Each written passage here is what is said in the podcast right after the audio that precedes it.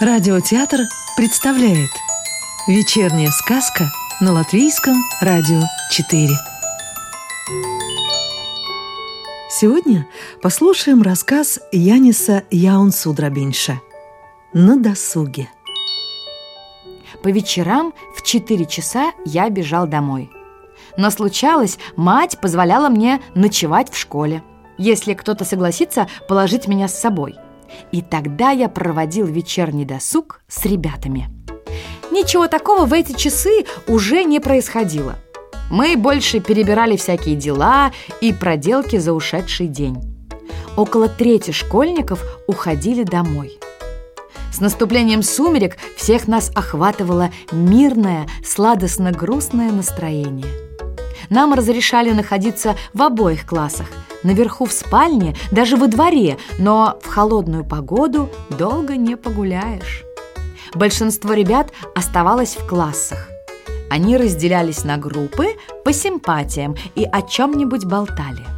О, за наш короткий кошачий век с нами уже было столько приключений, особенно прошлым летом, и все разговоры вертелись вокруг этого – Иные рассказчики постепенно собирали вокруг себя всех товарищей.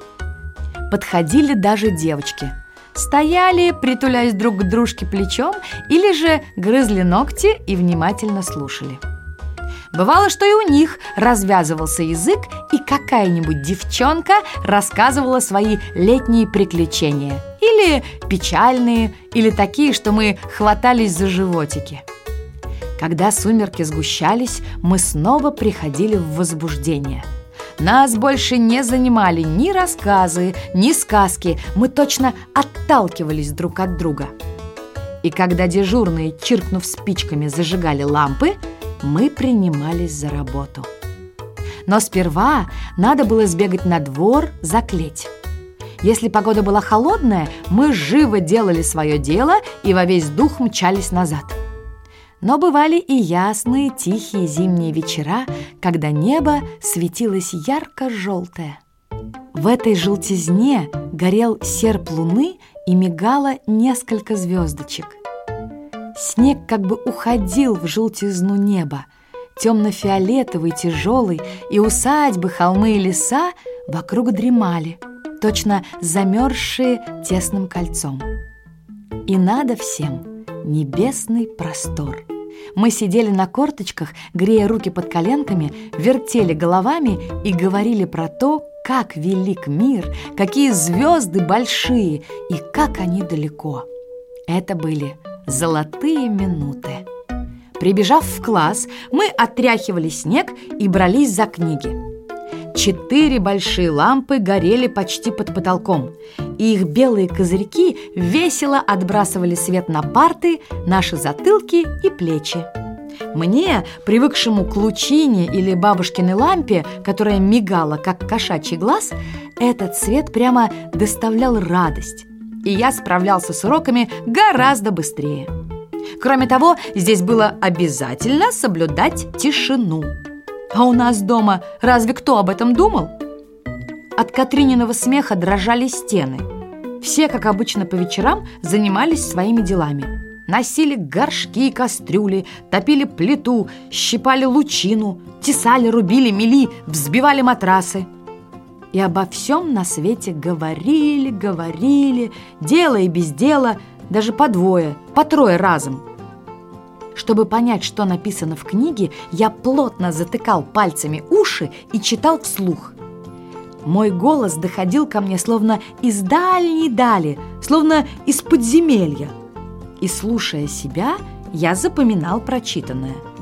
Но стоило хотя бы чуть отпустить пальцы, и меня точно захлестывал поток. В шесть часов входил учитель и отпускал нас ужинать. Потом полагалось снова сидеть и заниматься до восьми. Время тянулось долго, и если ты все выучил, усидеть на месте было трудно. Девочки, как только справятся с уроками, брались за крючок и ковырялись в своих вязаниях. А мы что, хуже? Мы тоже находили себе занятия. Соседи плотнее придвигались друг к другу и затевали игру в крестики-нолики – Скрипел по доске грифель, выводя крестики-нолики. И дело венчала длинная черта с торжеством, соединявшая крестики либо нолики. Часто играли в балду или молча состязались в чистописании. Выбранный третейский судья сядет посередке между двумя противниками. Когда они напишут по букве, в чести были заглавные буквы, Судья возьмет доску, положит перед собой, нагнет голову на один бок, на другой бок и с величайшей серьезностью одну из букв перечеркнет крестом. С ней, значит, кончено. Буква-победительница остается. В конце подсчитывали, у кого осталось больше букв, и его признавали лучшим песцом – о, у нас были ребята, которые писали не намного хуже самого учителя. И когда они состязались, в ту сторону тянули шеи даже с третьей от них и с четвертой парты.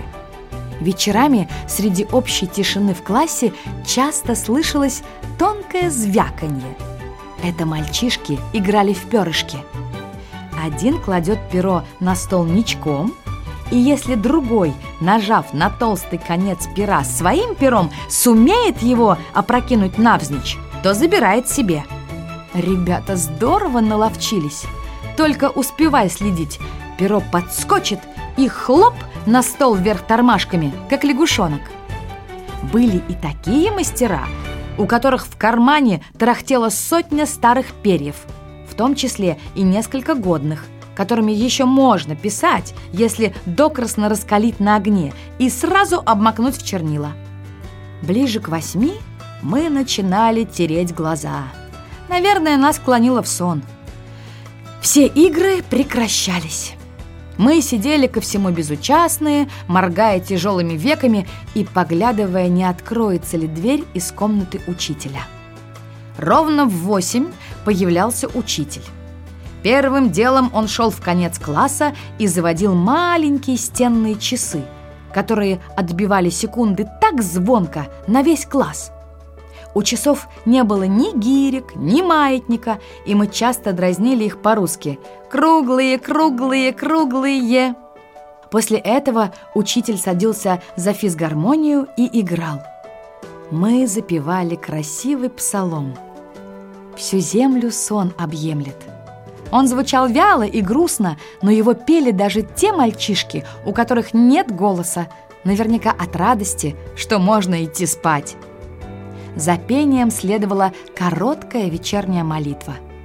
Она состояла из благодарения за безгорестный день и моления о том, чтобы дарован был мирен сон и безмятежен, и чтобы завтра мы, бодрые и здоровые, встретили новый трудовой день.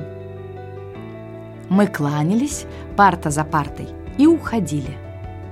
Когда закрывалась дверь класса, гасла последняя лампа, и там становилось пугающе тихо и темно. Наверху, в натопленной спальне, мы живо-живо раздевались, ведь последнему приходилось тушить свет и ощупью пробираться в потемках на свое место. Но разве человек бывает доволен, когда достигнет желанного? Так получалось и у нас – Теперь, когда наконец можно было идти на боковую, сна у нас не было ни в одном глазу. А ложиться хочешь не хочешь, надо. Долго шуршали соломенные тюфяки, шелестели одеяла, их двигали и тянули во все стороны. Комнату наполнял сладковатый запах сена – сушеной в авине соломы и прелых стеблей, смешанный с горячим духом камня, который шел от печки. Заснуть сразу мы все равно не могли, поэтому рассказывали сказки.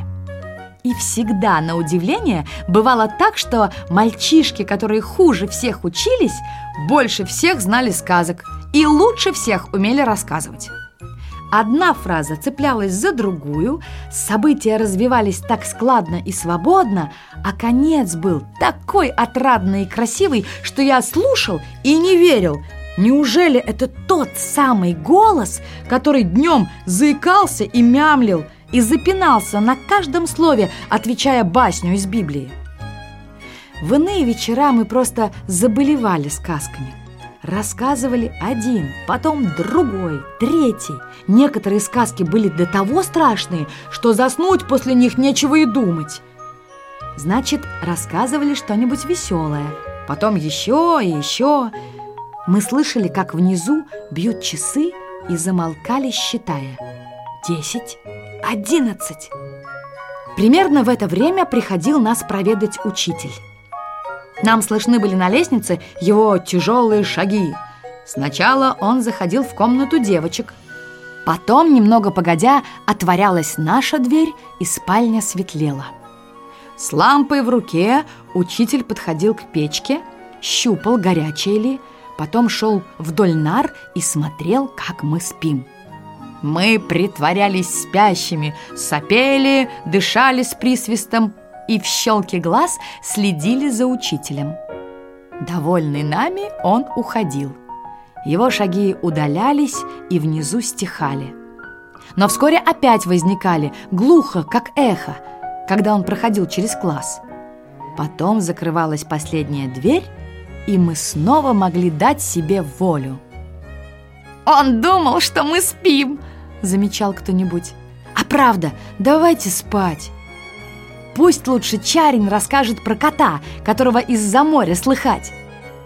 А знаете, мне есть охота. И мне. Как бы учитель не услыхал. Смотрите вы, только на цыпочках.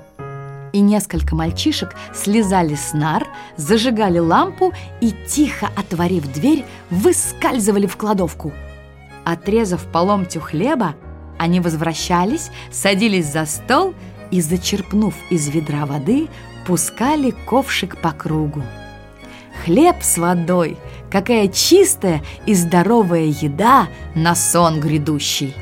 Потом мы сладко засыпали и поднимались лишь тогда, когда пора было вставать.